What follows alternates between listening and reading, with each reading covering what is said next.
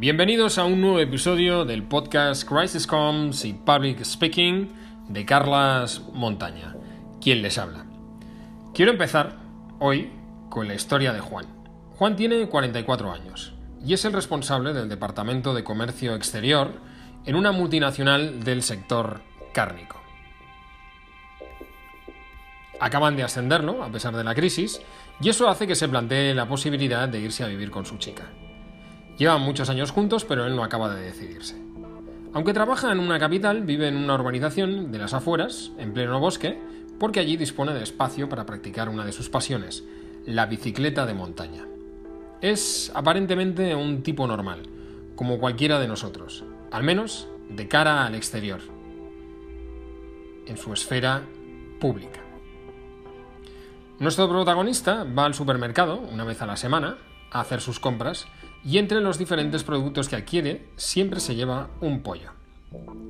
Se trata de un pollo campero, bien alimentado. El pollero todas las semanas, aunque se conocen de hace ya algún tiempo, le pregunta si quiere que se lo corte. Lo hace más que nada por educación y para asegurarse.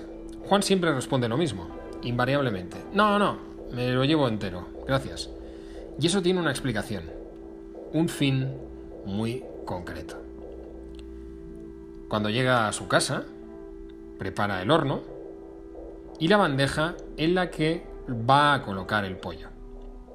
Sin embargo, antes de cocinarlo, tiene relaciones sexuales con él y lo graba con su móvil. Durante la semana le gusta observar ese vídeo y tocarse. Cuando finaliza, cuando deja de mantener relaciones sexuales con el pollo que ha comprado, lo cocina y se lo come. Su chica, como muchísimas otras personas, desconoce estas prácticas. Puede parecer una historia escabrosa, pero ¿existe algún daño hacia su reputación? No, por supuesto que no. Nadie lo sabe. Ese hecho, que algunos pueden considerar moralmente reprobable, se mantiene en la esfera de lo privado, siempre se mantiene en la esfera de lo privado y de lo íntimo.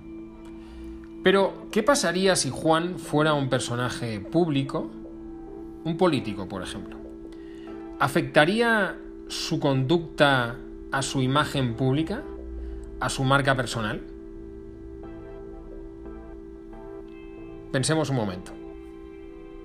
Pero la respuesta está muy clara. No. Tampoco horadaría su reputación. Pero ¿y si casualmente uno de los vídeos avícolas de Juan, por un descuido, pasara a formar parte de una conversación de WhatsApp y de ahí trascendiera a las redes sociales y se hiciera viral?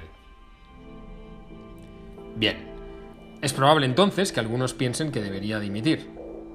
Otros no. Lo que resulta bastante obvio es que su reputación se vería dañada.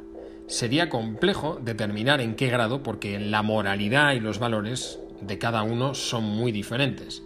Sin embargo, estaríamos ante una situación de crisis en la que habría que gestionar la comunicación de crisis y además con cierta celeridad.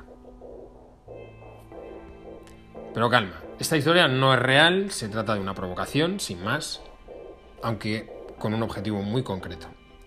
Esta historia forma parte de la ficción y está inspirada en un pequeño párrafo del libro La mente de los justos de Jonathan Haidt. No tengo constancia, por otra parte, de que en los últimos 20 años algún político haya llevado a cabo prácticas necrozoofílicas, por definirlas de alguna manera, y éstas hayan trascendido a la esfera pública. Eso sí, existen muchos casos en la ficción. Pero dejemos los procelosos caminos de la ficción y entremos de lleno en la realidad.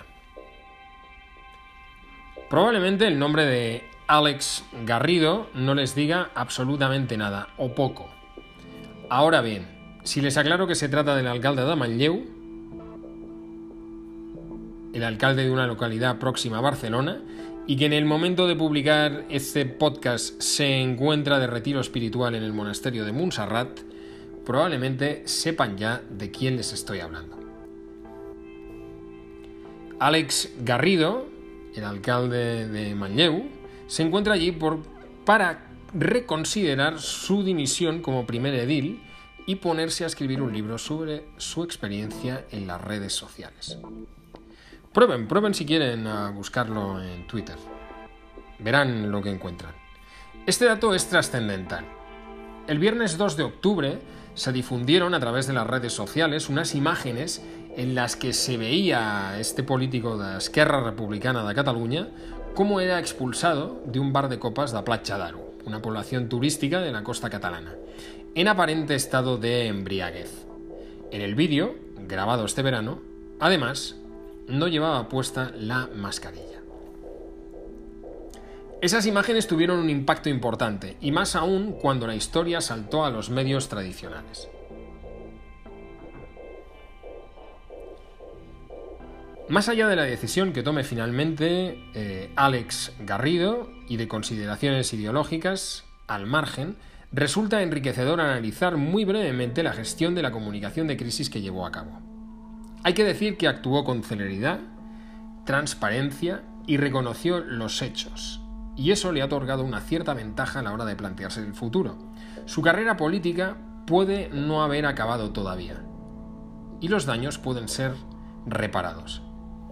No voy a valorar si la decisión de dimitir está bien o está mal, esto corresponde a otro ámbito, pero sí considero correcta la gestión de la comunicación de crisis que se ha llevado a cabo. Siempre se puede actuar con más celeridad, por supuesto, pero hacerlo bien tiene siempre consecuencias positivas, y eso no se debe olvidar en el ámbito de la gestión de la comunicación de crisis. Voy a contar ahora un caso de prevención de crisis de reputación y de comunicación muy bien llevado. En las postrimerías del mes de mayo del aciago año de 2004, el de los atentados yihadistas del 11M, se constituyó en el Congreso de los Diputados la Comisión de Investigación del 11M. La presidió el entonces diputado de Coalición Canaria, Paulino Rivero, que llegaría a ser presidente de su comunidad autónoma unos años después. Por aquel entonces yo trabajaba como reportero, concretamente era el delegado de la emisora Ona Catalana en Madrid y cubría principalmente temas de actualidad política de rueda en rueda de prensa y de entrevista en entrevista, como todos los periodistas que estábamos en Madrid cubriendo la actualidad política, me pasaba muchas horas entre el Congreso de los Diputados, los, los diferentes ministerios y la Moncloa. Una noche, no recuerdo bien si tras una sesión de trabajo de la comisión del 11M o bien justo el mismo día de su creación, quedamos para tomar unas copas, una serie de gente. En aquel grupo había un pequeño número de periodistas parlamentarios, el entonces diputado Paulino Rivero, ya presidente de la comisión, y su jefe de prensa. Los pasos nos llevaron hasta el desaparecido Kingston, un local de moda, de copas, un bar, ubicado por aquel entonces hacia la mitad de la calle Barquillo. Luego tendría otras ubicaciones. El bar está frecuentado habitualmente por periodistas y fotógrafos de algunos medios convencionales y por tertulianos y participantes en programas, digamos, o que se podrían denominar amarillistas, del corazón, los cotilleos y de otras celebrities del momento. Además, de vez en cuando se producían redadas para incautar estupefacientes. No era el lugar más indicado, pero era lo que había por allí.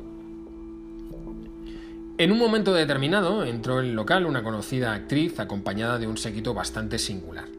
Fue en ese instante cuando su jefe de prensa, también canario, tomó la decisión de no entrar al local y de mandar a Rivero en un taxi de vuelta a su hotel.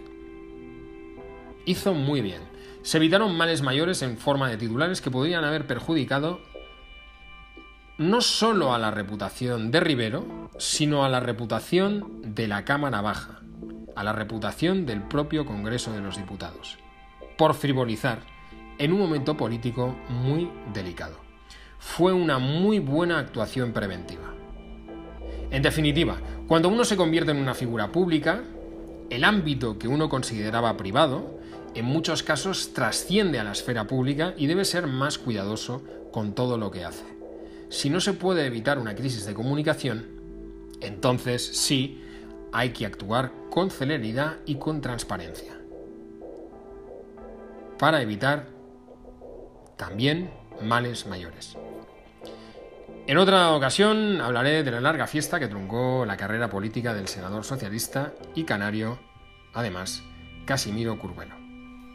Si le interesa conocer más a fondo cómo se puede construir o mantener una marca invencible en una situación de crisis, le invito a inscribirse en mi webinar Comunicación de Crisis que imparto en la Escuela de Periodismo del país a través de Zoom los días 20 y 21 de octubre de 5 a 8 de la tarde.